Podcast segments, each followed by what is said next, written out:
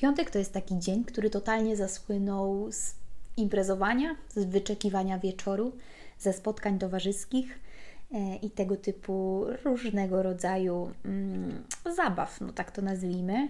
A ja z kolei właśnie siedzę z książką, z kubkiem herbaty i postanowiłam nagrać swój pierwszy podcast. A ponieważ wczoraj skończyłam naprawdę świetną książkę, najważniejsza odpowiedź Mata Kana, to chciałabym się paroma refleksjami z Wami podzielić. I teraz zacznę od tego, że ta książka to jest taki zbiór wykładów, które możecie sobie odsłuchać na YouTubie, do czego bardzo Was zachęcam. Y, te wykłady są anglojęzyczne, więc książka dla osób, które z angielskim mogą mieć mały problem, będzie lepszym rozwiązaniem, y, ale myślę, że, że większość z Was sobie po prostu z tym poradzi. Zacznę od cytatu. Od cytatu z tej książki. Słuchajcie. Kiedy jesteś smutny, zasługujesz na więcej miłości, nie na mniej. Kiedy jesteś zły, zasługujesz na więcej miłości, nie na mniej. Kiedy masz złamane serce, zasługujesz na więcej miłości, nie na mniej. Kiedy jesteś sfrustrowany, zasługujesz na więcej miłości, nie na mniej. Kiedy jesteś zagubiony, samotny, przytłoczony, nawet na skraju rozpaczy, zasługujesz na więcej miłości, nie na mniej.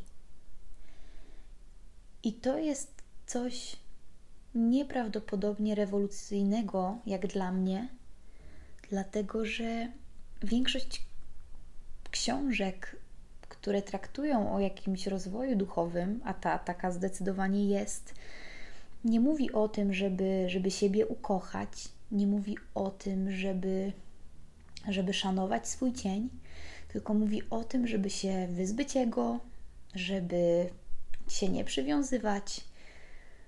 I to jest taka swego rodzaju pułapka, ale o tym będę mówić później. Zacznę od tego, że to, że my siebie nie kochamy, a już szczególnie w takich trudnych sytuacjach, a już szczególnie gdy nam jest trudno, ciężko, źle i w ogóle zrobiliśmy coś nie tak, popełniliśmy jakiś błąd, wynika z kultury, ze społeczeństwa, z naszego wychowania, z tego, w jakim świecie się wychowujemy.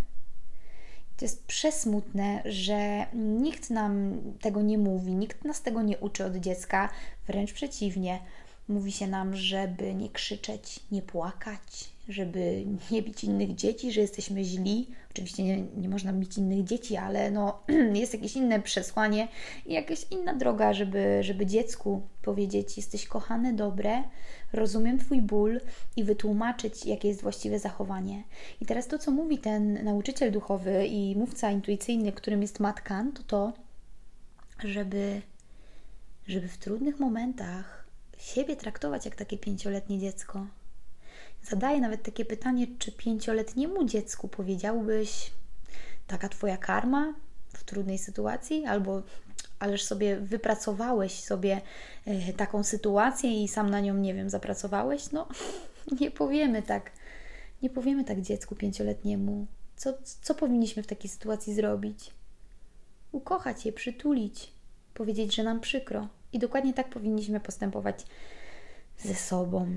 Także ta książka naprawdę bardzo mocno otworzyła mi oczy, dała większe zrozumienie, większy wgląd na, na, pewne, na pewne sprawy. I bardzo Was zachęcam do przeczytania jej. To nie jest jedyna pozycja tego pana, jest ich więcej. No i tak jak wspomniałam wcześniej, są też wykłady na YouTubie. Także słuchajcie.